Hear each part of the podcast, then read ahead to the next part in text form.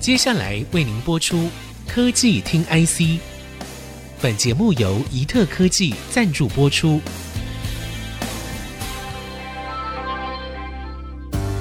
科技听 IC，掌握科技大小事，满足每一个求新、求知、求快的好奇心。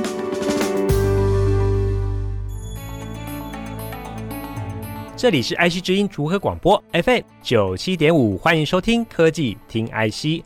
我是节目主持人李立达，不知道最近听众朋友是否也有看世界棒球经典赛呢？虽然中华队啊最后没有办法晋级，但是他们优秀表现仍然激起台湾球迷的热情。尤其是中华队对意大利那一场啊，在六局下半张玉成一支全垒打之后，中华队逆转胜，更是激起大家的棒球魂。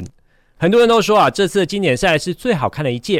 事实上，这也反映到收视率上面。根据统计，台湾在经典赛的收视率较上一届呢是高出了一百五十一 percent 诶，收视率的成长是全球之冠。那通常呢，这些重要的赛事都是带动电视收视率的重要推手，像是去年这个世足赛哈，像是这一次的棒球经典赛，还有像之前的奥运等等。那今天我们就以经典赛来开场，来谈谈最近电视以及面板产业相关的话题。今天我们很高兴可以邀请到 DigiTime Research 的分析师杨仁杰来到现场，跟我们一起来聊聊。仁杰你好，主持人好，各位听众朋友大家好。那我是 DigiTimes 的分析师杨仁杰。好，仁杰，你有没有到现场去看经典赛？没有哎、欸，我都是看电视的，都看电视哈。我也是在家看电视，看了那个张玉成那一集，哇，真的是非常精彩哈。那呃，我想问是说，像这个经典赛啊，在台湾收视率有造成很大的一个带动效用。不过台湾市场相对比较小。如果说放眼全球来看，这样的重要的赛事，真的是会带动这个 TV 的销售，然后进而带动面板产业吗？理论上是如此。不过因为棒球这种运动，目前来讲还是一个比较 local 性的运动哦，那还没有办法推广到全球。所以相对来讲，WBC 对于 TV 销售的一个贡献还是不如世足赛以及奥运。是，这也就是美国之所以要举办 WBC 这样子的赛事，他希望能够把棒球这种运动推广到全世界。所以他在规则上面呢，对于球员的协同展开了比较大的一个放宽。所以，像今年 WBC 有英国队来参赛，那以前从来没有听过英国人会打棒球。是啊，都踢足球多。对，然后上一届的时候，以色列队也创造了呃 WBC 的大惊奇。嗯。那这都是美国希望能够把棒球运动推广到全世界的一个象征。像以前呢，我们奥运常常看到打棒球，然后我们棒球队能够打进奥运，都是一个非常光荣的事情。但是因为欧洲没有人什么人在看棒球，所以收视率不高的情况之下，下一届的巴黎奥运就没有棒球了。是，那所以美国就希望能够透过 WBC 的这样子的赛事，把棒球这种运动推广到全世界，然后增加这种运动的收视频率，也可以带动未来 TV 的一个发展。理解。那像是这样重要的赛事啊，好像过去真的是很明显可以带动一些电视的销售量哈。可是在这疫情期间，好像也造成不止产业上的一些变化，市场好像也没有像以前那样的明显哈。您看到状况是不是也这样呢？疫情之后，不管是 TV 或者是 PC、Notebook 等等产品，都发生了一些比较异常的现象。是因为疫情中间会发生一些。库存堆积或者是物流塞港的问题，所以使得疫情结束之后，这一批库存要拿来清除，清除完毕之后，整个面板产业才可以恢复到一个健康成长的一个状态。理解，那所以现在大家有讲哈，说好像面板哈价格已经落底，而且有往上走的这样的趋势，所以这样是不是代表说整个产业开始复苏了呢？呃，可以这么说，因为如刚才所提到的，就是在疫情途中会发生一些库存堆积的情形，所以从去年开始，各家的厂商都很积极的在推动清除库存的一个现象。那目前似乎通路上的库存都已经清除的差不多了，所以整个面板开始复苏也是正常的一个现象。理解。不过这样的清除库存的状况，其实跟 PC 有点像哈，像是我跑的这个 notebook 产业，他们也在清库存，而且已经说这库存清到接近尽头的状况。是。那呃这样的状况，接下来就是会回补一些通路的库存，对，对不对？可是问题是还要看，就是说整个市场需求够不够？嗯、那您看到市场的需求状况是怎么样？目前看起来，TV 可能会比 PC 要来得快一些，会快一点。对，OK，这个原因是出现在哪里呢？因为 PC 在疫情中间的时候，还有一些特殊的需求，比如说在家工作或者是线上教育等等的问题，所以使得教育平板、教育 Notebook 突然有一个比较刚性的需求，尤其是一些大型的政府标案。那这一批政府标案消失之后，整体的 PC 市场衰退就会比较严重，所以要从衰退中间复苏，可能就会比 TV 还要更慢一些。嗯，最近有一些厂商也在说啊，就是这个回补库存之外，也看到一些刚性的需求回来。那我不知道说，您看到这个刚性需求是不是很明确，还是说为什么不明确？因为目前看起来的话，刚性需求是否明确，还是要看全球经济是否复苏啊。那自从去年乌俄战争爆发之后，就是引发所谓全球性的通货膨胀，那也影响到整体市场从后疫情之后复苏的一个速度。那目前看起来战争还没有结束的趋向，然后我们还看到一些什么银行倒闭，或者对，即使是银行倒闭，美国还是继续在升息，这都不利于整体市场的一个复苏。嗯，所以是否能够从清除库存之后恢复健康的一个状态，而更晋级到一个刚需大规模的成长，目前还看不出来。在疫情之前，大概 TV 面板每年会是持续成长的状态吗？其实 TV 已经算是一个比较成熟的产品，所以就不像手机那么。有一个比较激进的成长，大概也就是 single digit 这样子的成长。OK，温和成长 single digit。对对对对。所以今年能不能够回到 single digit 这成长，还要看整个经济大环境的状况。嗯，是是的，了解。那所以像看起来是回补库存之后，刚需的需求大概需要多少时间来观察呢？第一个还是要看乌俄战争的一个进展，然后。呃，能源危机或者是全球通货膨胀这两个大问题不解决的话，那有一个比较激进的成长都是不容易的。嗯，像 PC 的厂商也是这么说啊，就是说他们会觉得上半年到谷底了，而且清除库存已经到尽头，可是觉得什么时候需求会回来，他们也期待下半年会更好，是是，可是目前没有人有把握。对，TV 面板大概也是这样的状况吗？是的。除了整体市场之外，另外一方面就是中国大陆的部分。那中国大陆毕竟是全球最大的一个市场，是啊，呃，它的复苏与否跟全球整体经济是息息相关的。那其实中国大陆的市场目前也是。出现一些，比如说高失业率或者是高通膨率的问题，然后在疫情之后，也虽然是有缓步复苏，但是能不能真正成为带动全球有经济成长的火车头呢？我们可能还是要再观察到下半年，会比较明朗一些。理解，理解。所以美国这边有一些银行这边的状况加 FED 升息哈，那中国这边又要看。整体经济是不是符合中国这边所期望的五 percent 这样的成长幅度哈？那这样的幅度的话，说不定对电视的一些面板的带动效用也是有帮助的。哎，没有错，没有错。好的，那这一段呢，我们跟 DigiTime Research 分析师杨仁杰聊到 TV 以及面板相关的议题，下一段我们继续回来聊聊相关话题。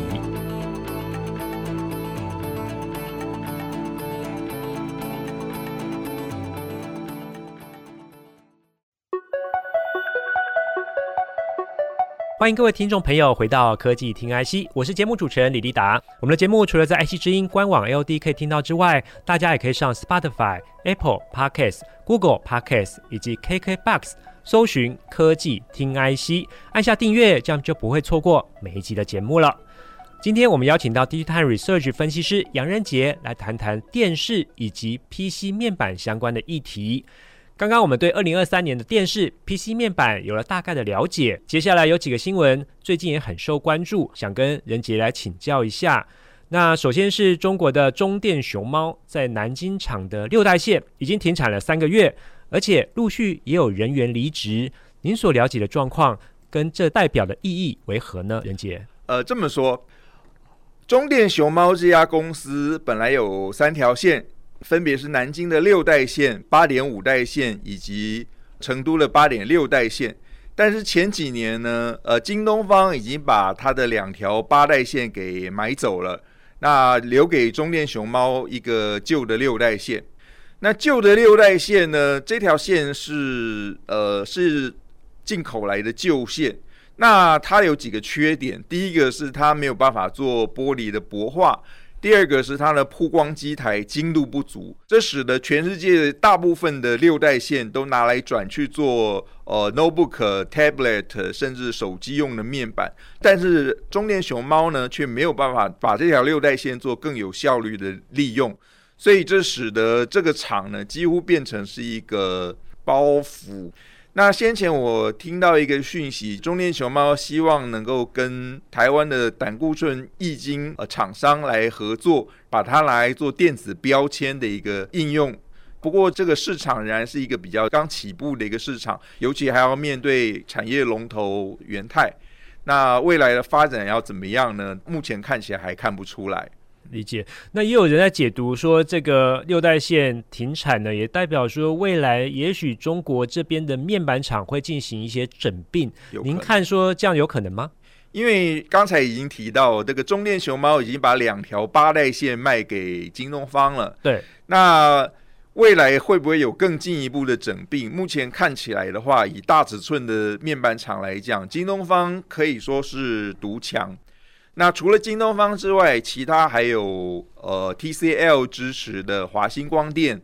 呃，以及唯一的纯民营企业慧科，那这些大尺寸面板厂之外呢，就是还有一些比较中小型的厂，像原本做触控面板，然后往 TFT LCD 方向来发展的来宝，这些都是透过跟韩厂买二手货的产线，然后来建构的产线。那未来这些产线会不会？因为失去竞争力而整并呢，那目前还看不出来。因为这些比较新兴的厂商会往更高利润的产品，比如说车用面板来发展。未来会不会更进一步的整并或者淘汰？目前还看不出来。像呃中年熊猫这条比较变成包袱的产线，会是一个比较特例的情形。嗯，那至于中小尺寸面板来讲的话，目前龙头厂商是天马微电子。那当然，京东方也有做一些部分的中小尺寸面板。那其他还有像昆山的龙腾，龙腾目前也想要做八代线。大概是这样，这样的一个情形。理解。那您刚才想，像 LCD 的面板来说，台厂也占了两成多的这个出货比重哈。我想问说，如果中国大陆的这边的 LCD 的面板厂进行一些整并的话，对台厂来说会有影响吗？目前看起来是不至于会有什么影响。台湾的 TFT LCD 目前都会往比较高附加价值的产品。比如说像那个比较高阶的 TV，或者是刚才提到市场成长最快的车用面板。那另外一方面，我我也看到一些新闻，像群创会跟印度的厂商来合作，因为最近因为中美贸易战，再加上除了贸易战之外，还有一些外交的一些地缘政治的局，所以台厂也会展开啊、印度方面的合作。您觉得印度会是未来面板生产的重要据点吗？呃，应该是难免的事情，因为如果美国真的要培育印度成为中国大陆的一个 competitor 的话，呃，这个趋势是难以避免的。台湾加印度的厂商，maybe 可以在面板在印度这边有新的一个格局喽。对，有可能。理解。好的，那我们再来看看另外一个新闻，就是三星是先进面板制成的领导厂商，那他们最近也宣布要推出 OLED 的 TV，那您看这代表意义是什么呢？呃，应该这么说，三星以前是 TFT LCD 为主，然后 OLED 只做中小尺寸，大尺寸不做。但是最近因为韩国对于 TFT LCD 逐渐是慢慢越来越消极，那一直在进行旧产线的关厂。那三星的态度是特别激进的，它目前已经把所有的 TFT LCD 呃要在短期之内全部关厂。全部关厂之后，旧的 TFT LCD 的产线怎么办呢？就改去做 AMOLED 的面板。那 AMOLED 的 TV 其实早先是 LG Display 是独占，那三星呃很激进的把它的大尺寸 TFT LCD 全部转成 OLED。也是希望能够跟 LG Display 在这块市场一较长短。理解，因为之前好像因为这个 LG 比较早进入这个市场，所以等于是这个市场的龙头了。是是的，所以现在三星反而要急起直追。对对。那可是两个厂商之前，像是三星，它之前就一直在批评 OLED 的 TV，说可能会有烙印这些问题。这些问题现在解决了吗？烙印的问题要解决的话，就是呃，以以我们以前用 CRT 的时候，我们经常会打开所谓的荧幕保护程式。为什么要保护荧幕？就是为了避免烙印。像这种自发光的面板，如果你一直点亮某一个点或者某几个点的话，确实比较容易发生烙印的情形。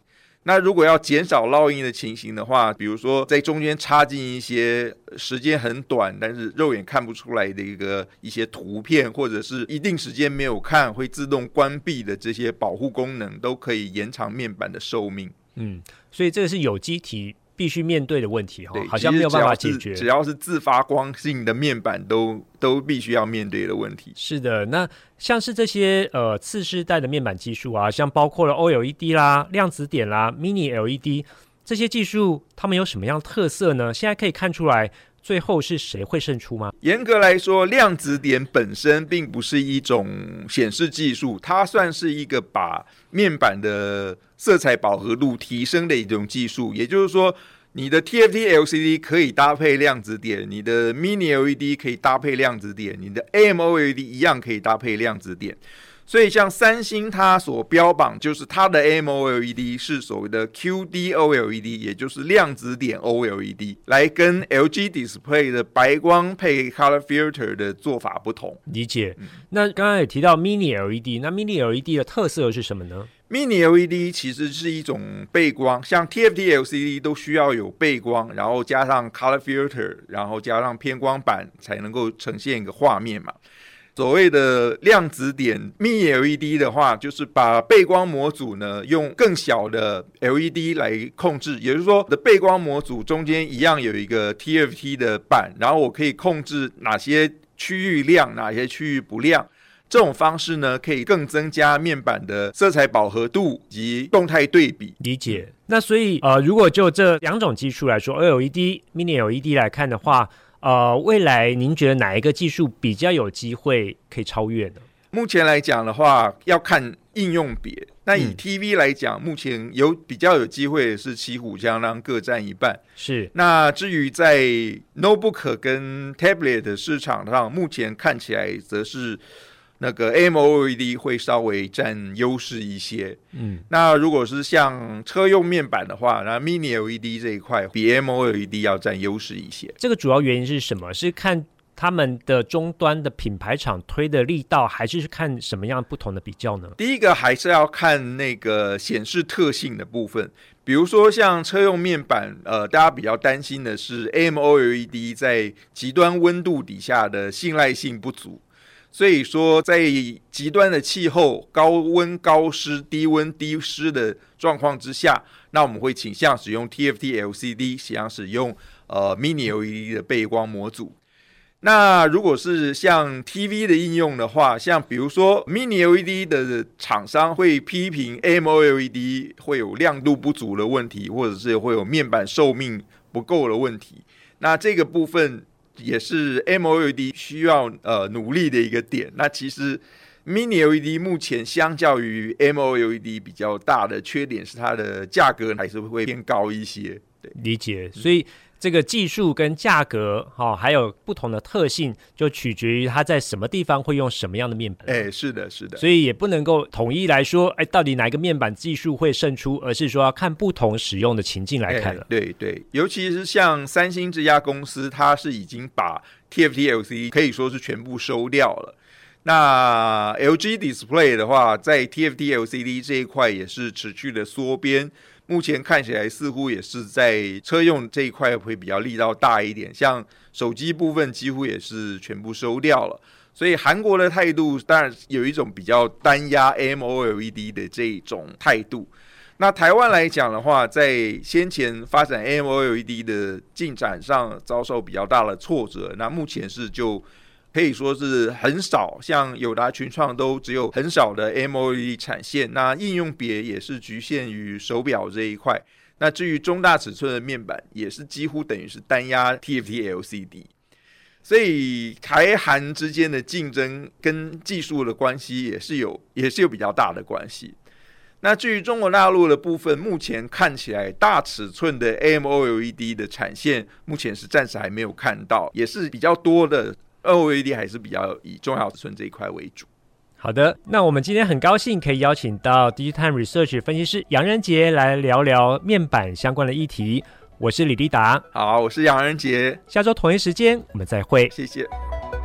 本节目由宜特科技赞助播出，专业半导体验证分析，宜特是您最信赖的好伙伴，与您一同迎接新局，迈向崭新未来。